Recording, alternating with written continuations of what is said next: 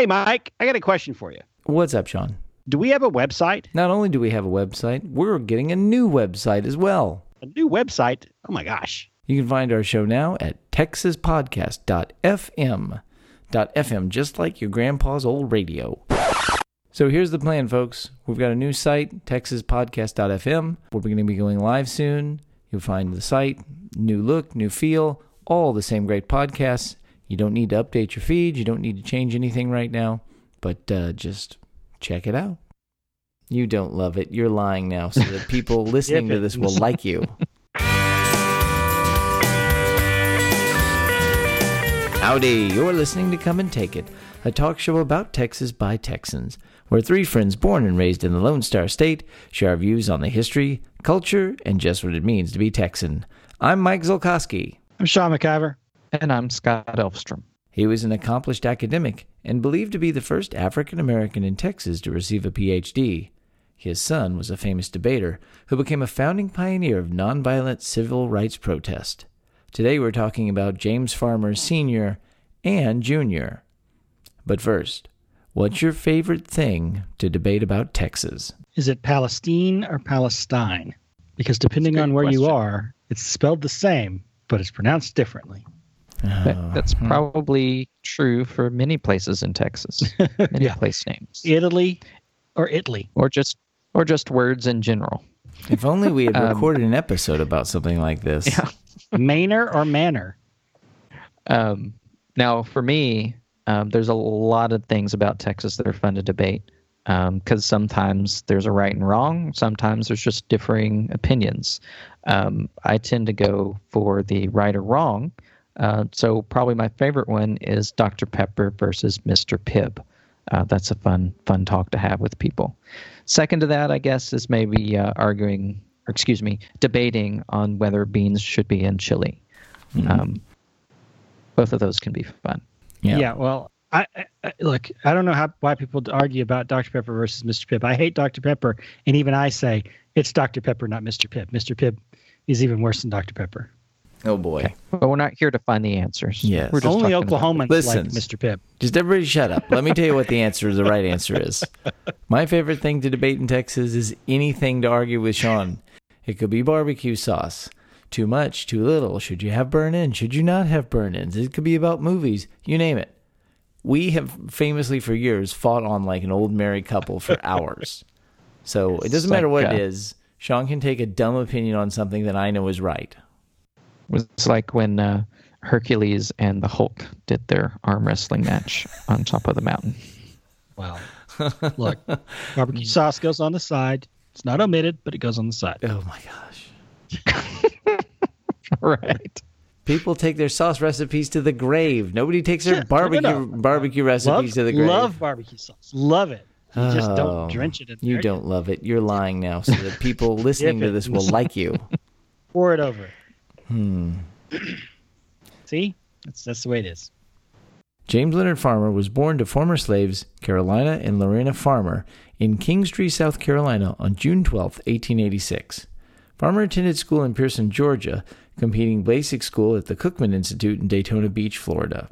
Farmer would then attend college at Boston University, where he received his Bachelor of Arts and also a Bachelor of Sacred Theology. He continued a graduate study at Boston University, in addition to a short stint at Harvard for a year in 1916. In 1918, he completed his PhD at Boston University. Farmer married Pearl Marion Houston on September 2, 1917, and the couple would have three children. In 1917, Farmer was serving as a deacon for the Methodist Episcopal Church, and after college, he continued to serve as a pastor at black churches in Texarkana and Galveston before relocating to Marshall, Texas in 1919. There, he taught philosophy and religion while serving as an administrator at Wiley College. He continued to work as a professor at various black colleges over the years. He was at Rust College, located at Holly Springs, Mississippi, from 1920 to 1925. At Samuel Huston, now Huston Tillotson College in Austin, Texas, from 1925 to 1930. Gammon Theological Seminary from 1930 to 1933, and then back to Wiley and Marshall from 1933 to 1938. He was at Howard University in Washington, D.C. from 1938 to 46, and then finally back to Samuel Huston from 1946 to 1956. He also served as the dean of the Gulfside Summer School of Ministerial Training in Mississippi from 1932 to 1956. Among his impressive abilities, Farmer was skilled in Greek, Hebrew, Aramaic, Latin, French, and German. He wrote biblical criticism, magazine articles, Sunday school curriculum for the Southwestern Christian Advocate, and several sermons for the book Pulpit Eloquence, published in 1939. He wrote poetry and published two books as well The Coming of Peace and The Prince of Peace, and John and Jesus in Their Day and Ours. Farmer passed away on May 14, 1961, in Washington, D.C. Today, you can find a Texas State Historical marker dedicated to the man on the Wiley College campus in Marshall, Texas. On January 12, 1920, his son, James Leonard Farmer Jr., was born in Marshall, Texas. At six months old, the Farmer family relocated to Mississippi. Now, as we mentioned earlier, the family was regularly on the move, but Farmer Jr. graduated from Pemberton High School in Marshall, Texas. He also received a four year scholarship to Wiley College. While at Wiley, Farmer studied under Melvin B. Tolson and became a member of his famous 1935 debate team that went on to defeat the University of Southern California championship team. In fact, this achievement was the subject of the Denzel Washington film from 2007, The Great Debaters. Hashtag Denzelites. After graduating in 1938, he headed to Washington, D.C. to attend Howard University. Farmer planned on pursuing a career in ministry for the Methodist Church. At Howard, he met Professor Howard Thurman and learned of the effectiveness of Gandhi's nonviolent protest. In 1941, when he graduated, the Methodist Church North and South reunited and isolated its African American members into a segregated jurisdiction. This action motivated Farmer to eschew ministry and pursue the fight against Jim Crow segregation. Farmer moved to Chicago and joined the Fellowship of Reconciliation, or the FOR. The next year, he formed the Congress of Racial Equity with members of four and began conducting sit in protests in Chicago restaurants. Continuing his work with CORE, Farmer eventually worked with the NAACP as its program director and would work with several labor unions seeking racial equality. In 1961, Farmer became the director of CORE. It was at this point that he realized that a court victory was never going to be enough. He drew on his mentors to engage in a larger scale nonviolent protest to fight segregation at the bus stations of the South. In May 1961, Farmer and 12 other members of CORE left Washington, D.C. on two buses headed for New Orleans. This was the beginning of the famous Freedom Rides. Of course, Farmer's father passed away during these Freedom Rides, and James Farmer Jr. returned to D.C. from Atlanta. While he was attending his family, one of the buses was torched in Anniston, Alabama, and the Freedom Riders on another bus were brutally beaten when that bus rolled into Montgomery, Alabama. After Farmer rejoined the Freedom Rides a week later, he was arrested and jailed in Mississippi's Parchman Prison for 39 days. This was the beginning of several clashes he would have with the entrenched Southern law enforcement apparatus. He was incarcerated in Plaquemine, Louisiana in 1963, for example, and was unable to attend Martin Luther King's March on Washington, D.C., where he gave the famous I Have a Dream speech. In 1964, the famous murder of three CORE workers, Michael Scherner, no, Michael Schwerner. The, in 1964, the famous murder of three CORE workers, Michael Schwerner, Andrew Goodman, and James Chaney, during the Freedom Summer effort to register voters in Mississippi, Alabama, and Louisiana actually galvanized the Federal Bureau of Investigation and the national press. And this is most famously documented in film in Mississippi Burning. Now, Farmer himself wrote of his CORE experiences in his book, Freedom When. This was published in 1965. Unhappy with the increasingly violent direction that CORE was taking, Farmer left his position as its director in 1966. He taught classes at Lincoln University, which is in Pennsylvania, and at New York University. He unsuccessfully ran against Shirley Chisholm for the United States Congress, trying to represent Texas in 1968, saying that no political party should depend on the vote of black America. So he ran as a Republican. He got rewarded for this effort by President Nixon with an appointment as Assistant Secretary of Health, Education, and Welfare in 1969. Fewer than two years after his appointment, Farmer resigned, saying he was frustrated by the Nixon administration's lack of support on civil rights issues, and he was fed up with the government bureaucracy. He took a position with the Coalition of American Public Employees, CAPE, and remained with them for five years.